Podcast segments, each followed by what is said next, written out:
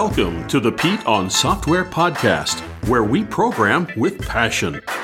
This is the podcast that discusses technology, the business side of software, and the tech people that drive our industry. And now, here's your host, Pete Shearer. Hi, and welcome to episode 31 of the Pete on Software podcast. I'm recording this episode on Friday, January 2nd, 2015.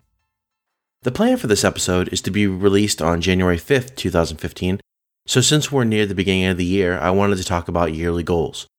By goals, I mean technical goals. I'm not one to do New Year's resolutions in my personal life.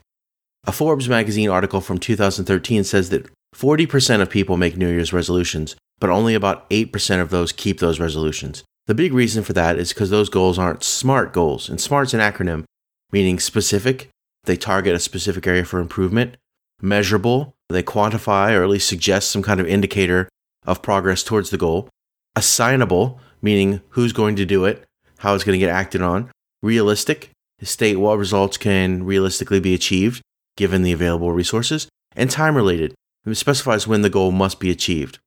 But it's also the nature of most resolutions. People want to quit smoking, quit drinking, lose 50 pounds, or other issues that require lifestyle changes at the core of human being. I also don't think that those kind of goals need to be started on New Year's Day or on a Monday or some artificial man made construct.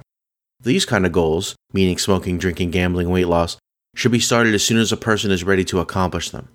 There's also some evidence that telling people about your personal goals gives you some sense of accomplishment, and that sense of accomplishment is enough to prevent you from pursuing the goal any further. What? What am I talking about?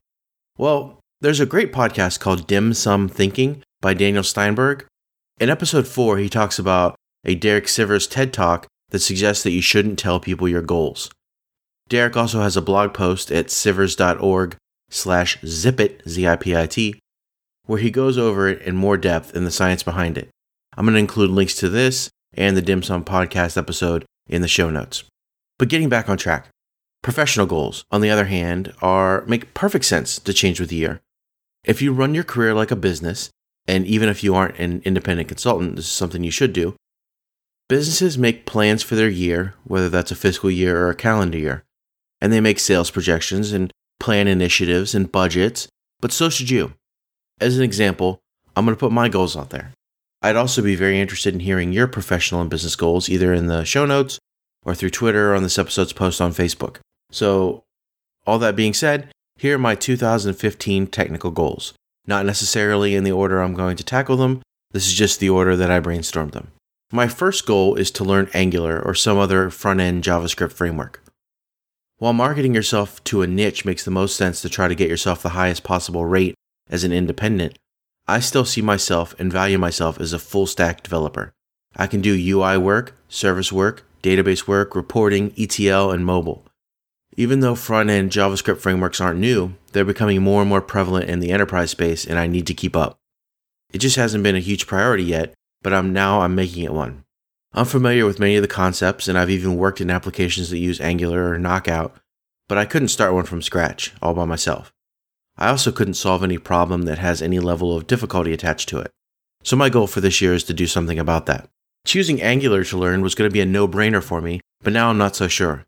It seems like there's a lot of internal stuff over at Google on the Angular team, and I'm not so sure that they have the strongest horse anymore.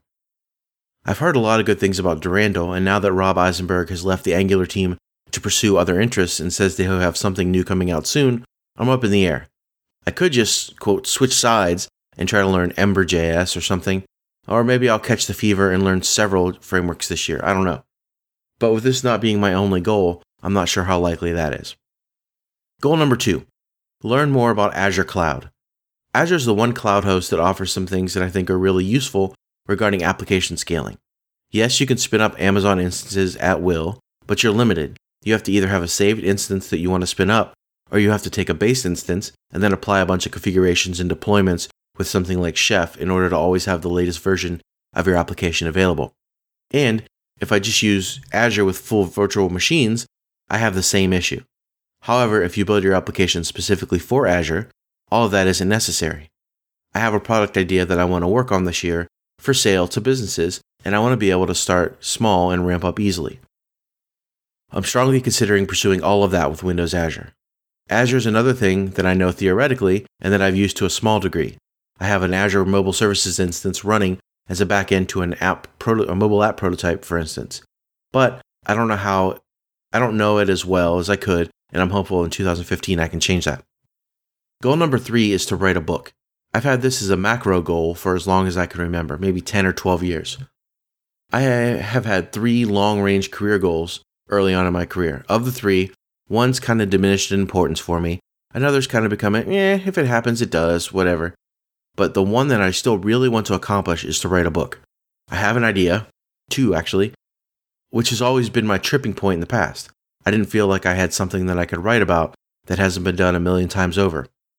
But with self publishing being what it is now, even if the quote major tech publishers all have titles in the space already, that's got nothing to do with me. Uh, this isn't about making money, and I fully expect to basically do this for free. But there is career value to having written the book on something. On top of that, writing a book is a major accomplishment, like running a marathon. You don't just wake up one day with no preparation of any kind on your topic or in writing and just pound out a several hundred page tome. It takes training and hard work. I purchased the Scrivener application, which is supposed to be something that really helps make writing and organizing that writing easier. I also purchased the Learn Scrivener course fast, or Learn Scrivener Fast course by Joseph Michael from AppSumo so that I could overcome Scrivener's large learning curve. Now I just need to block off the time to make that happen. My last goal, goal number four, is to start at least one side business slash side hustle, however you want to call it. I have several ideas here, but haven't prioritized, prioritized any of them. In a way, I mentioned a potential thing that meets that goal back in goal two when I was talking about what I want to use Azure for. And writing a book could also qualify. But the main point is that I have several ideas and I haven't worked them. I've allowed myself to become super busy with other things. To be fair, several of those things are family related, and if you've ever had a child play year round travel sports, you'll know what I mean. But I'm not the only person with three kids in the entire world, and this can't be an excuse. Just like writing a book, starting a business, or a side business has always been an idea away from me.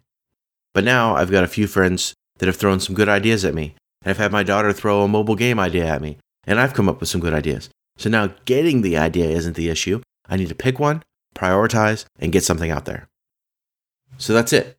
My goals are number one, learn a front end JavaScript framework. Number two, learn more about Azure Cloud. Number three, write a book. And number four, start at least one side business or side hustle.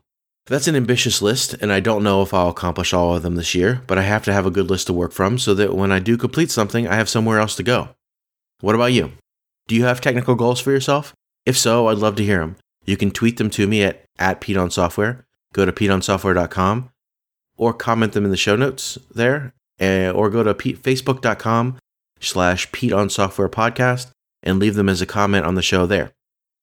My pick of the week this week is John Sonmez's new book, Soft Skills The Software Developer's Life Manual. Soft skills are extremely important for developers. Too many technologists focus only on coding skills and not on the other things that you need to know in order to advance your career in companies that are staffed by, believe it or not, human beings. I even cover a few soft skills that you need to be considered a professional in my last podcast because I think they're that important. So when I heard John Sonmez talk on Entreprogrammers podcast, about this book, I knew I had to check it out. Soft Skills is written so that it can be read either in one sitting or as a guide to be consulted in times of need. Even if you don't feel even if you feel like you know a topic, I would still recommend reading the section because John has such an interesting perspective on each area. The sections cover career, marketing yourself, learning, productivity, financial, fitness, and spirit. No, we didn't just change topics or wander away. John does cover money and well being, mental, physical, spiritual, in this book. Developers and technical people often live very sedentary lifestyles and build up their minds at the expense of their bodies, and John doesn't see a dichotomy there. I first became familiar with the author from his Simple Programmer blog, his Pluralsight courses, and then from his podcasts and guest podcast appearances. I'm a customer of his How to Market Yourself as a Software Developer course, and this book continues the quality material that he's known for producing. For those who are customers of that course, there is a little bit of overlap between the course and this book, but nothing that would keep you from buying or reading the book. Lastly, this book is also a great investment. With so many technical books threatening to be out of date before they're even finished printing, John Sonmez has authored an instant classic that will be valuable for years to come.